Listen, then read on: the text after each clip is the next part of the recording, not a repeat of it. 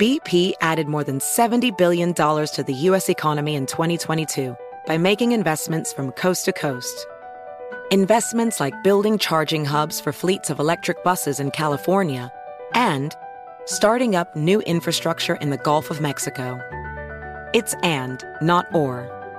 See what doing both means for energy nationwide at bp.com slash investing in America.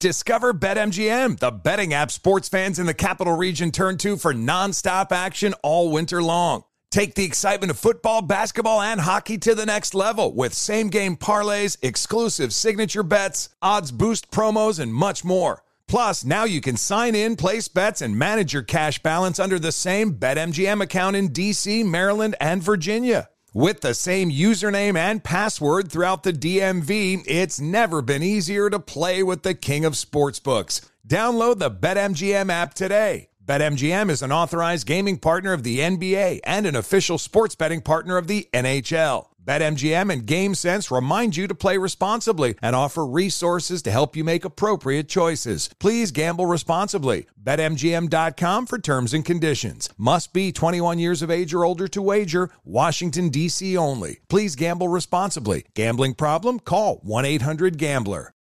Smart journalism. Fascinating topics. Words that describe CNN's podcast, The Assignment with Audie Cornish. We are revisiting the public school culture wars. What have we learned from the kids who fought against book bans? We really started the club to get students reading these books. Students have an opinion in this fight, too. How has the war over books sparked a backlash to the so called parents' rights movement? It's not okay what they're doing, and they're being watched. Listen to The Assignment with Audie Cornish, streaming now on the iHeartRadio app. Countdown with Keith Olbermann is a production of iHeartRadio.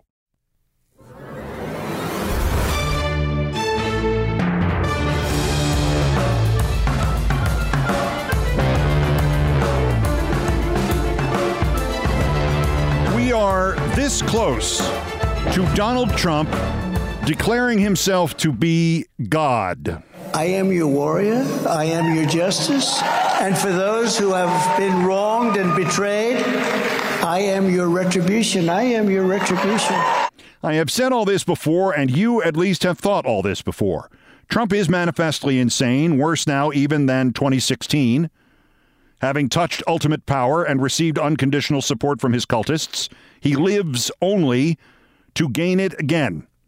If it is granted to him, he will not voluntarily give it up in his lifetime. He is our Hitler, the Hitler of 1933, not of 1940. Not yet.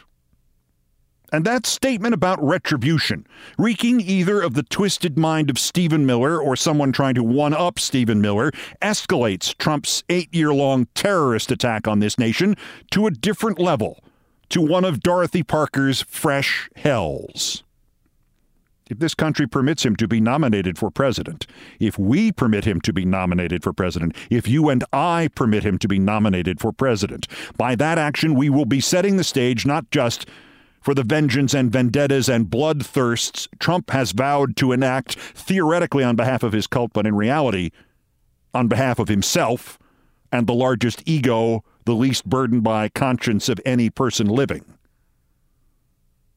Just another Trump campaign would again magnify and multiply the obsession with political violence on the right and within the Republican Party. Since the monster said these words Saturday night at CPAC, they have become the fascists' new rallying cry I am your retribution. Sane America has had the audacity to vote them all out, to beat their brains in when they resorted to violence. We have arrested them. We have prosecuted them. We have searched the home of their deified leader. We have accused him of crimes, and most certainly will prosecute him for crimes. And we, most importantly, have refused to bend to their will, their certainty, their theocratic madness, their whiteness. And we will be punished, you and I, because a vote for Trump in 2024 is a vote for retribution for vengeance, for bloodshed. Trump's targets have always been obvious They are always the same in any state which descends into fascism and dictatorship and worship of the chosen one. It can be argued with some success that the victimization and scapegoating of the other that Trump promised in 2016 was never fully executed because no matter how much the system failed to isolate him and prosecute him and remove him from office for his hundreds of crimes, the bureaucracy did drag him down. What he could not do himself immediately, what he did not know how to do himself immediately, was immediately impeded by everything from people around him with weak consciences, but consciences nonetheless, and in the final acts of madness and rebellion and insubordination by the sheer incompetence of the idiots he chose to do it for him. In short, for nearly all of Trump's presidency, he was on defense. Do you want to give him another chance to play offense? Do you want to give him another chance to focus that violence and the need of his cultists to blame and persecute and identify the other and kill them? Do you want to give him another chance to make the calculation that there are two kinds of people in this world? And there are enough of the latter in this country that he scapegoats and bullies and targets and kills enough of one minority group or another which they hate, they will support him when he tries to stay in power. Because we already know the first group he'll target. At that same conservative political action conference, the one dedicated to true American values, the one run by the married guy being sued for groping another conservative man during a conservative campaign, the essence of the last year of fascist attacks on LGBTQ people, on trans people, on medicine, on science, on supporters, on allies. And in the fascist mind, that's all one thing, even though in reality it is not all one thing. The essence of where I am your retribution will be directed first, where this year of priming the cult to hate and threaten and ultimately kill quote, groomers, unquote, is going to lead him and the cult. All that was focused and directed by a child named Michael Knowles, a failed actor with a disturbing resemblance to the loathsome Family Guy cartoon character Quagmire.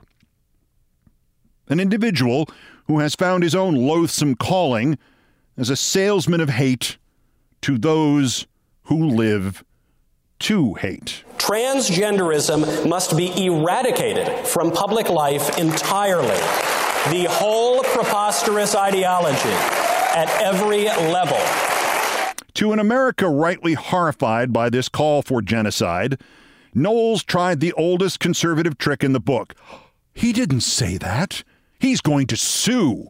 He never said eradicate people who are transgender. He said transgenderism must be eradicated. The debate which has followed has been performative and largely irrelevant. Listen again to that clip and recognize with me for a moment that the key word he spits out in it is not eradicated, it is a different word. And that word renders this debate about what he really meant meaningless. Transgenderism must be eradicated from public life entirely. The whole preposterous ideology at every level. The key word is not eradicated, the key word is entirely. He said transgenderism must be eradicated from public life entirely.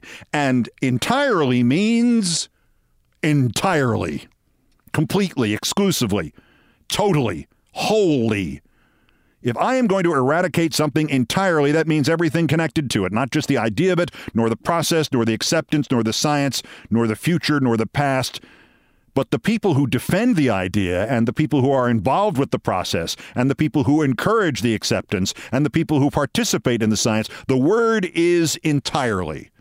And if you say that something must be eradicated entirely, entirely excludes nothing. It has been suggested that if you want to know what Knowles really meant, you should just substitute a word or phrase for transgenderism and rewrite that sentence, a word like blackness or Judaism, and imagine the reaction then. I suggest you try the word Trumpism. What would happen if a Knowles got up there and said Trumpism must be eradicated from public life entirely? As Knowles and his fellow putrid, opportunistic, amoral, arrested development scumbags have already attacked transgenderism,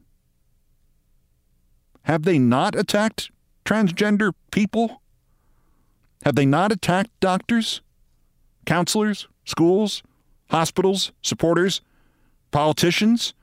Have they not already shown what Michael Knowles meant when he said transgenderism must be eradicated from public life entirely? Did they issue some sort of asterisk saying only attack the idea, not any of the people involved? And we all missed that? All of us missed it, including the fascists who killed more than 30 transgender people in this country last year and more than 300 in the 10 years since the Human Rights Campaign began tracking this nightmare? Entirely. The genocidal word there is entirely. Oh, and if you somehow miss that point, Knowles' real point, don't forget he added later, quote, at every level. I am your retribution. Trump has not yet grasped the scythe his imitators have begun to swing at those whose genders and sexuality they do not understand, or they fear, or they hate, or they see in themselves and don't want to. But he will. Against what group has he not? This is a creature who has managed to defend anti Semitism and defend the new theocratical fascists of Israel, sometimes in the same speech. On Saturday, though, Trump stuck to a more familiar target, and they will be the victims of I Am Your Retribution, his original favorite hate groups. Under my leadership, we will use all necessary state, local, federal, and military resources to carry out the largest domestic deportation operation in American history. And we will pick them up and we will throw them out of our country, and there will be no questions asked. No questions asked. So, no laws, no appeals, nothing but trucks driving people to the border. This time, Trump is cleverly insisting that he means only gang members here illegally. But if you can unilaterally deport somebody because you say he is a gang member, you can also unilaterally say what defines a gang. I often wonder as I watch the vanity campaigns spring up, even on the Republican side, about the people who, in the present climate of Trump and DeSantis and this infant Knowles and this idiot Marjorie Taylor Greene and the other merchants of prejudice and hate and retribution, all these people who could never get 10% support in the current climate for the Republican nomination Nikki Haley, Mike Pompeo, Mike Pence, Vivek Ramaswamy, and man, does he not understand the party he's allied himself with. I think about them often, and I wonder if the light has ever flashed above their heads, even just momentarily. Do they hear what I just said? That in the present climate of Trump and DeSantis, not one of them could ever get 10%? Do they think, even for a moment, well, yeah, that's true. Because if something happened to Trump and DeSantis, somebody else would step up and run as Trump. Could be Trump Jr., could be Stephen Miller. Lord knows who'd be willing to do it and who they would be willing to follow. Do they ever think, yeah, I, I can't win in this climate, and thus my only chance is to change the climate? To change the climate somehow, if not for this nomination, then for the next one. What would happen if Haley or Pompeo or even Pence stood up and said, Donald Trump is insane. He is without principles or beliefs. I know him. I worked for him. You do not matter to him. Only he matters to him. He would kill you to become president. He is a terrorist. He is our Hitler. What if one of them said that? Or if that is far too strong, and I suspect it would be in each case I have mentioned, could one of them simply stand in front of the evangelicals, the alleged Christians, the self pronounced God fearing people, and point out that Trump, Saturday night, has now declared himself to be retribution when their God has already said, Vengeance is mine?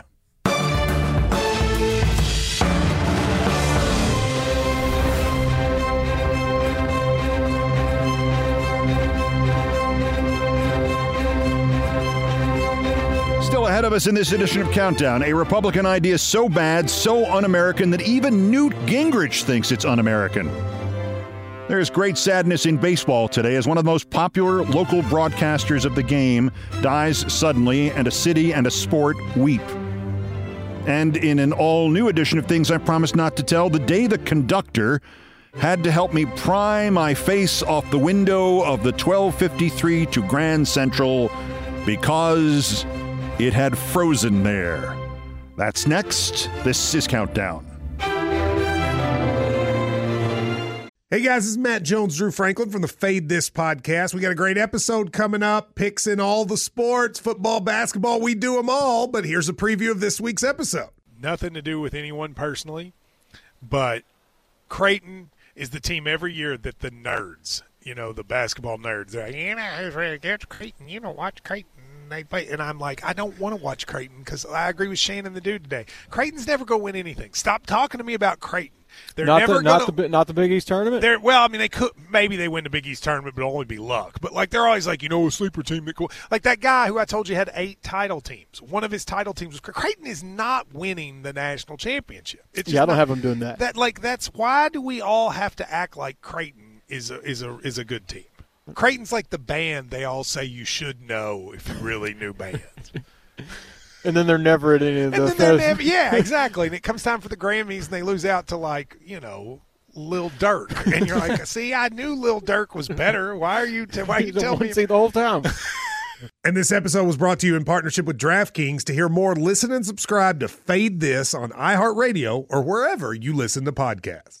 Hey guys, it's Steve Covino from Covino and Rich here to tell you the national sales event is on at your Toyota dealer, making now the perfect time to get a great deal on a dependable new Toyota truck like a rugged half ton Tundra. Workhorse by nature, powerhouse by design, the Tundra combines raw capability with premium comfort and advanced tech to fuel your wildest adventures. And with the available iForce Max hybrid powertrain, you can take electrifying horsepower farther than ever before. Or check out the fully redesigned Tacoma delivering trail dominating power and captivating style. The new Tacoma was born to make your off roading dreams come true. And with the new available tech, this legendary truck is getting even better. When you buy a Toyota truck, you buy Toyota dependability, meaning your truck will hold its value long into the future. So visit your local Toyota dealer. Check out the amazing national sales event deals when you visit buyatoyota.com. Toyota, let's go places.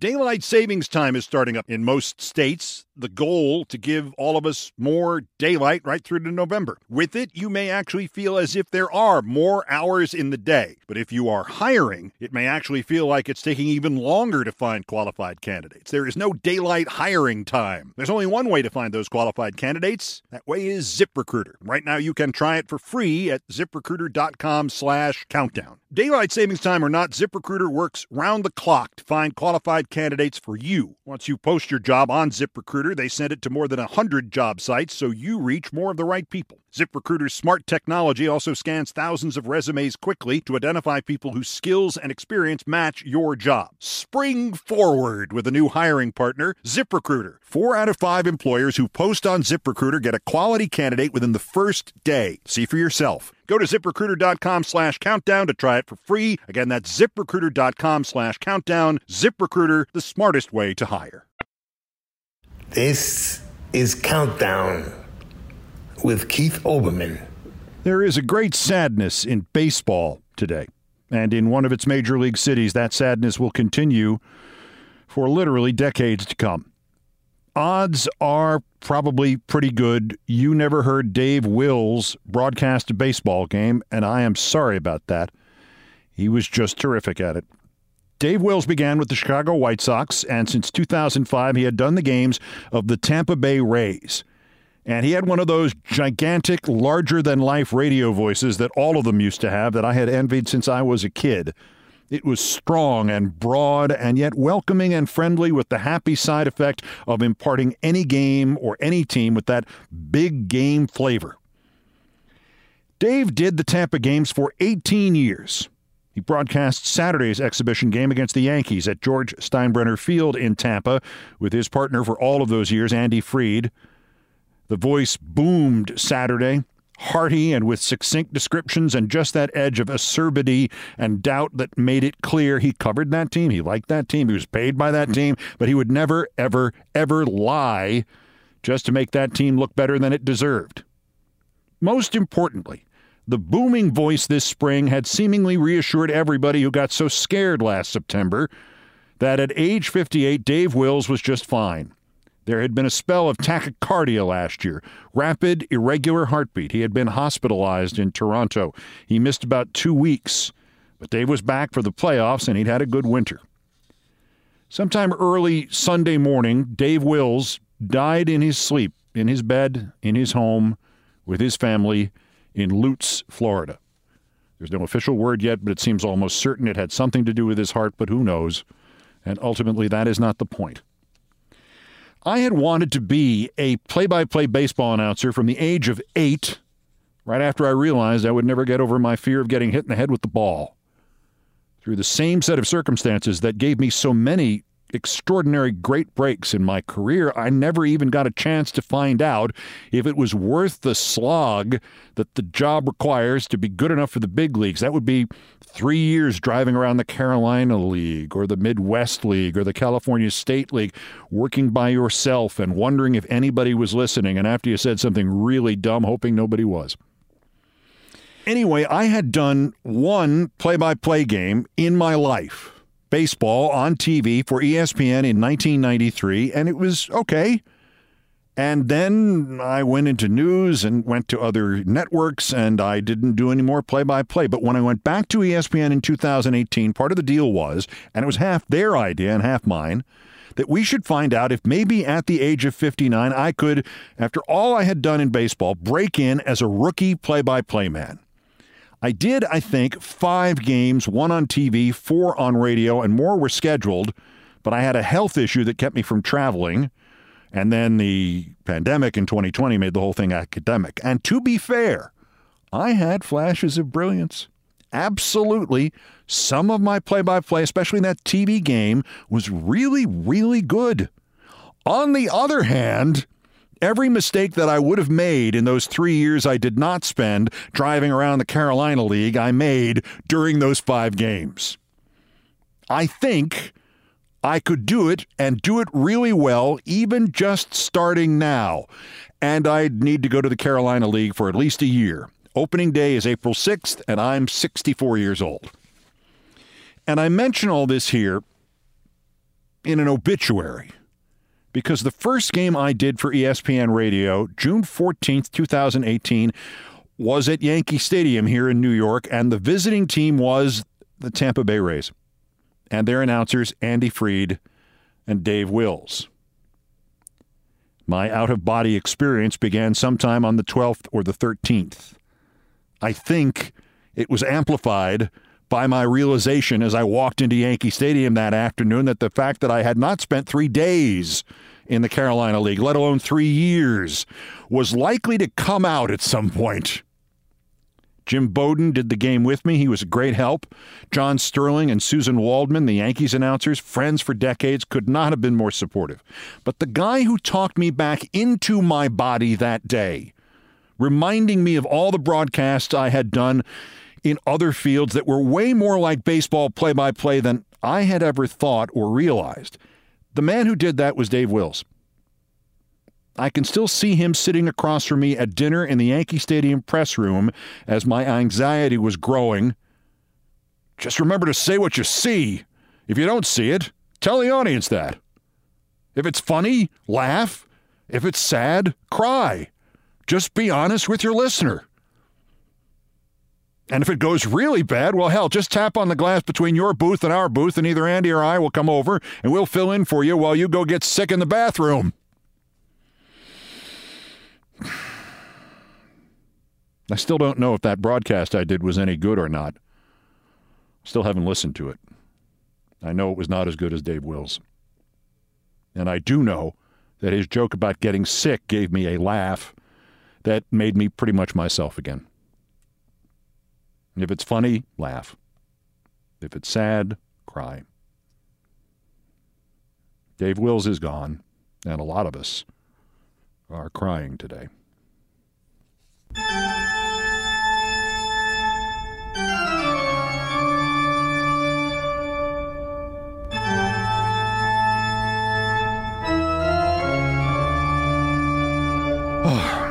okay head. One moment I was ruminating on the underrated beauty of the Hudson River. The next moment I was trying to dislodge myself from the train window to which I had become stuck. Next. First, time for the daily roundup of the miscreants, morons, and Dunning Kruger effect specimens who constitute today's worst persons in the world. The bronze, Sergei Lavrov, the slime bucket who happens to be foreign minister of Russia. I presume you have seen this, but sometimes it's better when you're only hearing the audio. This is what happens when you forget you are not talking to people as gullible or as cowed as Russians, that you're outside your own bubble. I would have thought Lavrov would have noticed this because he was speaking English and not Russian, but no, not so much. This was Friday in New Delhi at the Raisina Dialogue Multinational Conference in India. You know, uh, the war uh, which uh, trying to stop and which was launched against us using Ukraine, Ukrainian people, uh, of course, it influenced, influenced, influenced uh, the uh, policy of Russia, including energy policy. I assume the bell there was them ordering him off the stage, like on the old Gong Show with Chuck Barris. The runner up, Florida State Senator Jason Brodeur. And what have you been up to, Jason? He's the bozo who introduced the legislation I mentioned the other day that would require bloggers who write about Ron DeFascist or other members of his regime to register with the state of Florida and fine them up to $2,500 per blog post if they failed to report if they had been paid for writing about him, and if so, by whom. How fascist is Senator Brodeur's idea? How pathetic? How outside anything resembling the mainstream? How un American? Quote The idea that bloggers criticizing a politician should register with the government is insane, writes one critic. It is an embarrassment that it is a Republican state legislator in Florida who introduced a bill to that effect. He should withdraw it immediately. Who wrote that? Newt Gingrich wrote that. Jason, you just offended Newt Gingrich's sense of the freedom of the press. Newt Gingrich once proposed suspending parts of the First Amendment to stop terrorists from using emails. But our winner, Bret Baier, Fox, quote, news, unquote. I also mentioned this last week when I listed 10 life hacks to destroy that channel, some of which you can try at home. Years ago, at a White House Correspondents' Dinner, Bret Baier came up to me and very nicely, very earnestly, as if I didn't understand or had never been told this, he explained that at Fox there were really two networks. The opinion one, that O'Reilly and Sean Hannity and the new guy they just hired after Weed fired him, Tucker Carlson, and the others worked at, and then the non opinion network, where he, Bret Baier, and Chris Wallace and some other people worked at. See? I smiled and shook his hand and went, I don't think he understands. Well, sure enough, what pops up in the New York Times over the weekend? A play by play account of the recording of a Fox, quote, news, unquote, Zoom call after the 2020 election, some of which Peter Baker of the Times had put in one of those I saved this stuff till I got the publisher's advance books, and some of which he had not. Also, there were other internal communications from inside the Castle Rupert. And who are the two people quoted most extensively? Not just moaning about the damage Fox did to itself by being the first outlet to call Arizona for Joe Biden, but suggesting the call should be reversed? Tucker Carlson? No. Sean Hannity? No. Maria Bartiromo? No. Martha MacCallum, the Fox non opinion clown, who on January 6th had congratulated the insurrectionists on their victory and how they had, quote, disrupted the system, and Bret Baier. Baker's piece in the Times quotes an email Baier sent two days after the election to Fox executive Jay Wallace. It's hurting us, Mr. Journalism wrote of calling Arizona for Biden. The sooner we pull it, even if it gives us major egg, and put it back in his column, the better we are, in my opinion. End quote. From Bret Baier. Everything that is wrong with Fox, how people who might have been journalists, even, you know, ordinary biased conservative journalists, how they were poisoned by the perpetuation of the big lie, is in one part of Bret Baier's email there. The sooner we pull, the call of Arizona for Biden and put it back in his Trump's column, the better. But of course, Arizona was never in Trump's column. It never would be. Trump lost Arizona. And here is Fox's primary supposed news anchor, and he cannot conceive that Trump could have lost or that the neutral default position should be that nobody had won Arizona. If you change the call on Arizona, it would mean nobody had won it. To Bret Baier, neutrality, journalism, non opinion was to assume that Trump had won. Bret, just as bad as the rest of them, Baier. Today's worst person in the world.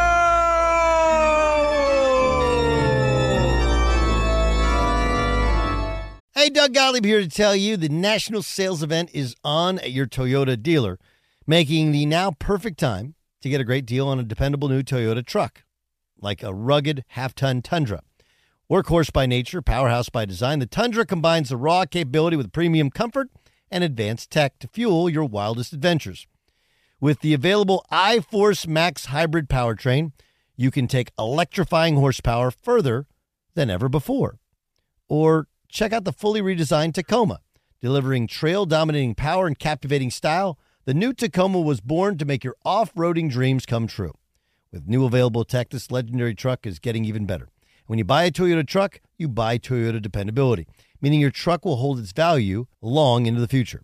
So visit your local Toyota dealer and check out the amazing national sales event deals when you visit buyatoyota.com. Toyota, let's go places. Discover BetMGM, the betting app sports fans in the capital region turn to for nonstop action all winter long. Take the excitement of football, basketball, and hockey to the next level with same game parlays, exclusive signature bets, odds boost promos, and much more. Plus, now you can sign in, place bets, and manage your cash balance under the same BetMGM account in DC, Maryland, and Virginia. With the same username and password throughout the DMV, it's never been easier to play with the king of sportsbooks. Download the BetMGM app today. BetMGM is an authorized gaming partner of the NBA and an official sports betting partner of the NHL. BetMGM and GameSense remind you to play responsibly and offer resources to help you make appropriate choices. Please gamble responsibly. BetMGM.com for terms and conditions. Must be 21 years of age or older to wager. Washington, D.C. only. Please gamble responsibly. Gambling problem? Call 1 800 Gambler.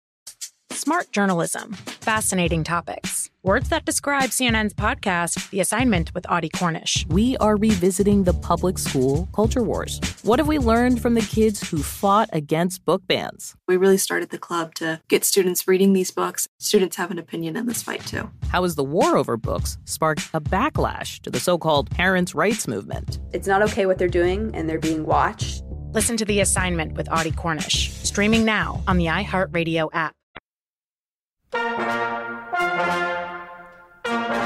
Still ahead on Countdown. So what? My face stuck to the side of the train. And they had to help break me free. Like that's never happened to you. An all new edition of Things I Promise Not to Tell coming up. First, in each edition of Countdown, we feature a dog in need. You can help. Every dog has its day. Two of them today Brooklyn and Butter. They are brothers. More carnage at the New York Pound. These are big Cane Corsos. They were only brought in last Thursday. They're already on the kill list. They came in relaxed, affectionate, respectful to adults, kids, and other dogs alike. Now, already, they are stressed and terrified and too dangerous to be let out of their kennels, according to the pound handlers. In five days in the care of the city of New York, this happened. Your pledges to save Brooklyn and Butter can prevent this unnecessary tragedy. They will help a rescue group pull them out and save them and train them. Look for Brooklyn and Butter on my Twitter feed and retweet them if you can. I thank you, and Brooklyn and Butter thank you.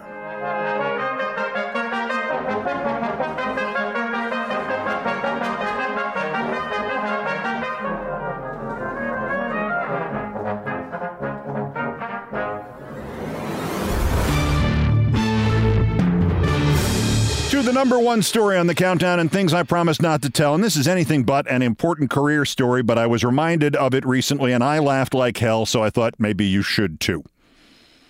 I haven't seen all of them in this country, but to my mind, the most underrated of American rivers is the one I grew up along, the Hudson.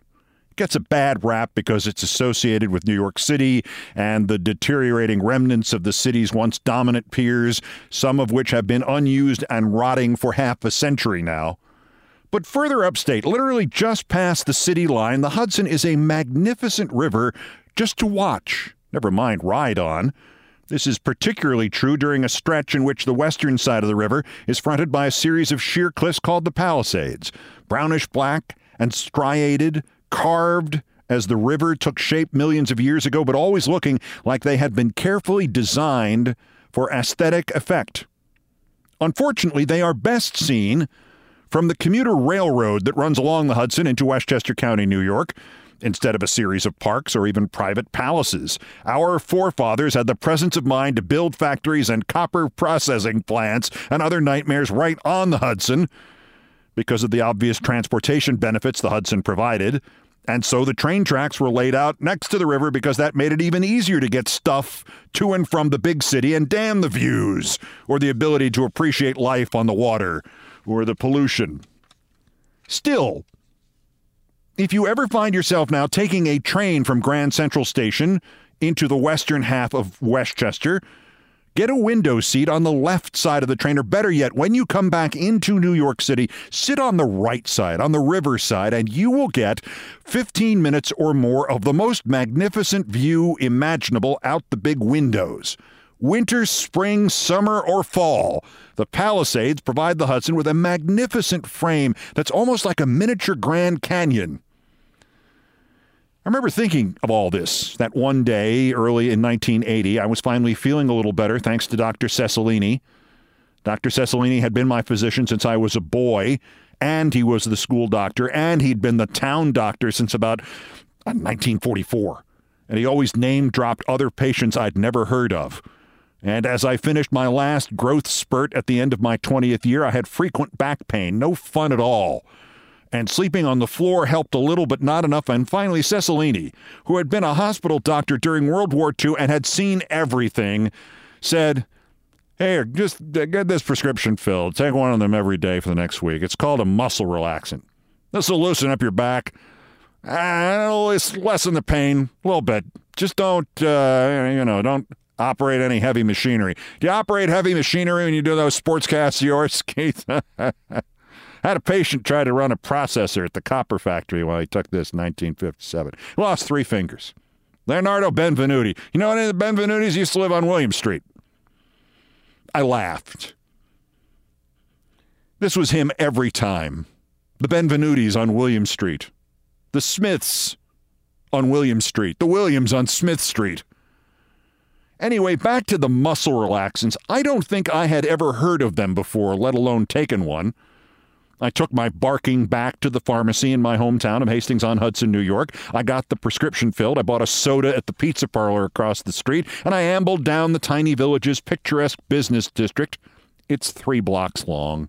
Past the statue our old neighbor Jacques Lipchitz donated, and the ultra modern library, and right into the train station. It was January. It was about 12 degrees. And as I waited for the train to make its 40 minute trip into the city and my job as a sportscaster for the radio network of United Press International, I took the pill. What were they called again? Muscle muscle relaxants that Dr. C had given me and given his other patient Rico Randazzo or was that some guy he mentioned in 1966 to me? I worked the night shift at UPI, so the train was almost always empty, and thus I almost always had my choice of window seats. Midday and midwinter combined to make the sun glisten with extra sparkle off the magnificent Hudson, and the sun's angle was such that the Palisades behind them gleamed brightly as well. And I was thinking about just how gorgeous they were and how underrated the Hudson was. And, and, and I felt myself drifting away. I felt two hands, one on each shoulder, shaking me violently. Hey, buddy! Hey, hey, hey, hey, buddy! I fought to open my eyes and to avoid the bad breath now enveloping my face. As I finally came around, I realized it was the conductor who had just taken my ticket. The train wasn't moving. In fact, only half of the lights were on in the train. The Palisades were long gone. Not the Hudson nor the Palisades, but darkness came in through the windows. I was completely confused. Come on, shake it off. You got to get out of here. This is as far as we go. Train's going out of service. You don't get off now, you'll be parked under 37th Street for the rest of the day. Through my fog and my haze, I finally began to understand what had happened and where I was. And I began to try to stand when a horrifying awareness overtook me. I could not move the right side of my face. What was worse, I could barely feel the right side of my face. Good God, what had happened to me? Was this like that haunting episode of Alfred Hitchcock where the woman is struggling to wake up and remember the details of the accident out on San Francisco Bay the night before, only as it finally comes back to her, it turns out the accident had drowned her boyfriend, and the reason it was so difficult to remember was as she realized only when she got up and saw her reflection in a mirror that the accident hadn't happened last night, but it had happened in 1905, and she'd been in an insane asylum for half a century. Was that what had happened to me? No, actually. As I discovered when my struggle finally freed my face from the train window to which it had stuck because I had drooled for like 35 consecutive minutes, because I had taken the muscle relaxant, because I had taken it on an empty stomach, because I knew nothing about muscle relaxants, because I was out cold with my mouth open, pressed up against the train window on a 12 degree day, and I had gotten frozen to the glass. Look, it was not quite half a century in an insane asylum, but certainly more embarrassing. It seemed like it took me half a century to pull all of this together. I stood up wobbly. I apologized to the conductor and I mumbled back back pain, new new new drug. And as I banked from one side of the doorway to the other and bounced out onto the platform, the conductor shouted after me, "Only take 'em at night, huh?" That little saga. Yeah, Doc, my back is better, but I left half the skin on my right cheek frozen to the 120 from Hastings to Grand Central. He'd probably say, yeah, that happened to another patient of mine, Carlo Lombardo. That reminded me of a much later story from Dr. Cecilini, and I don't want to leave the wrong impression here. Edward Cecilini was a terrific doctor. He practiced into his 90s. He used to tell me to come visit him at his practice in his home on Farragut Parkway anytime I was up from the city visiting my folks. Well, just shoot the breeze. And he'd tell me about something about treating Umberto Flambini in the Army Hospital in 1944. And he'd ask me if I went to school with Marco Bartolini and then say he had to go. He was taking a course over at SUNY Purchase about the latest computer aided diagnostic tool. The man was 90 years old. He never stopped learning. Great man. And did he howl at the muscle relaxing story? Sorry, sorry, I didn't warn you. Oh, well, just take him at night. Eh? I had another patient do that in 1917. It was just. A... All right, anyway, now it's 1995, and I'm working at ESPN, and I'm supposed to fly to Vancouver to do a cameo in an Adam Sandler golf movie, which I suppose was Happy Gilmore. And I didn't want to try to fly to Chicago and then change for Vancouver after going the two hours from the middle of Connecticut to JFK. So I came in to my folks' house the day before. I took the folks out to dinner. I stayed over in the spare room to leave from their house to the airport in the morning. And at some point in the middle of the night, I began to have chest pains. Literally, the top of my ribs hurt and my breathing was constricted, and I couldn't get back to sleep. And now I'm thinking, I don't know what's wrong, but something is wrong. So I canceled the trip.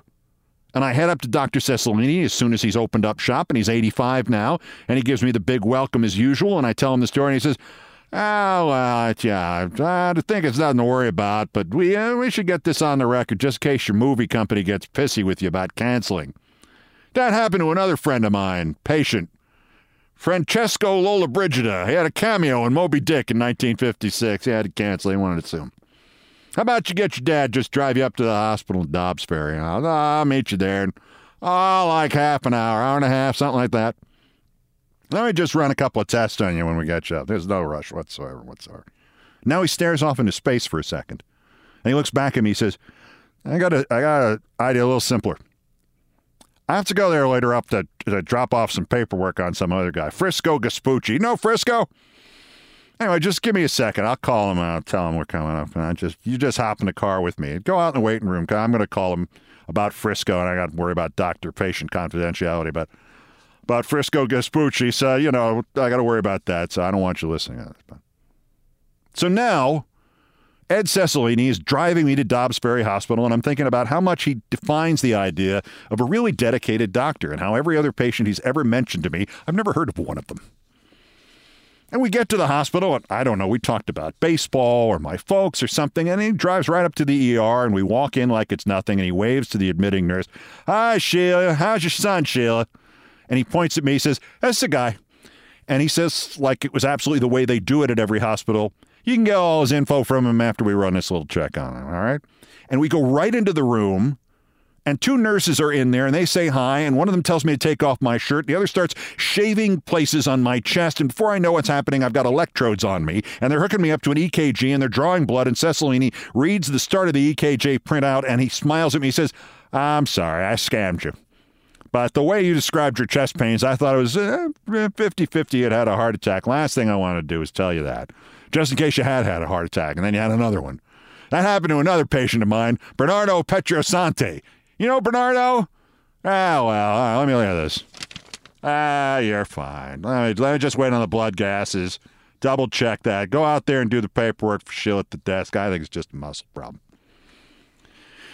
The son of a gun had not only made sure I didn't know it might be serious, it might be heart attack serious, but he conned me into going to the emergency room without alarming me or even letting me know that was his plan all along. And as I'm brushing the shaved hairs off my chest and putting my shirt on, I say thanks, and then it hits me. Hey, another thing, Doc.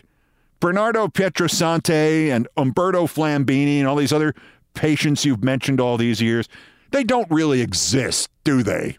And he says, Yeah, well, yeah, you got me about that. I learned a long time ago make sure your patient never feels like they're the first idiot to have done this to themselves. Come on, I'll give you a lift back to your folks. Might look in and see how your dad's doing if he's got a moment.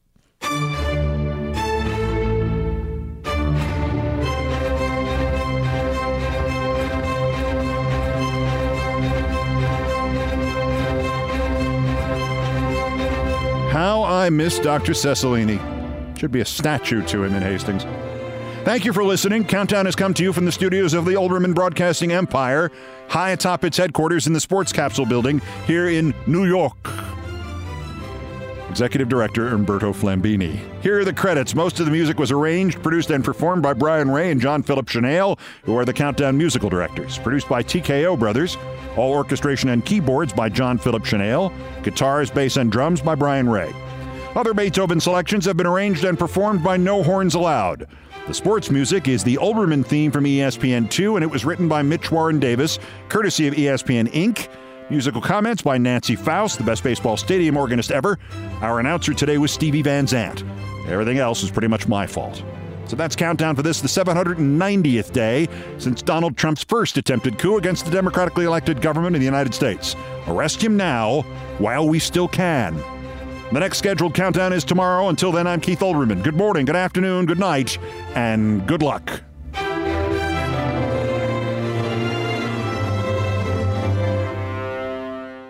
Countdown with Keith Olbermann is a production of iHeartRadio. For more podcasts from iHeartRadio, visit the iHeartRadio app, Apple Podcasts, or wherever you get your podcasts. Martha Stewart, the original influencer. When I think about anything, I think about the way that she did it first. The media mogul. Five to six years ahead, she saw what was coming. The prisoner. The rise, the fall, and the reinvention of an American icon. Once Martha paved the road, everybody else pretty much copied her. A CNN original series, The Many Lives of Martha Stewart, now streaming on Max. Hi, I'm Antonia Blythe, and this is 20 Questions on Deadline. Joining me today is Alison Brie. Welcome, Alison. We got second place in my seventh grade lip sync contest for one of the songs on that album. The one that was like, You've already won me over. Oh, that's a good one. Yeah. It's a very of all slow. The, of all the options. In spite of me. Like, what did we do? It's so slow. Don't forget to listen to 20 Questions on Deadline. Thank you again, Alison. Thank you. Hey Sarah, I love that spring break vlog you posted on Zigazoo. OMG, you watched it? Yeah, it was so cool. I think you're so talented. Social media is only positive with Zigazoo, the world's largest and safest social media network for kids. In Zigazoo, all community members are verified kids just like yours, and all content is fully human moderated. Try out Zigazoo this spring break. Download the Zigazoo app today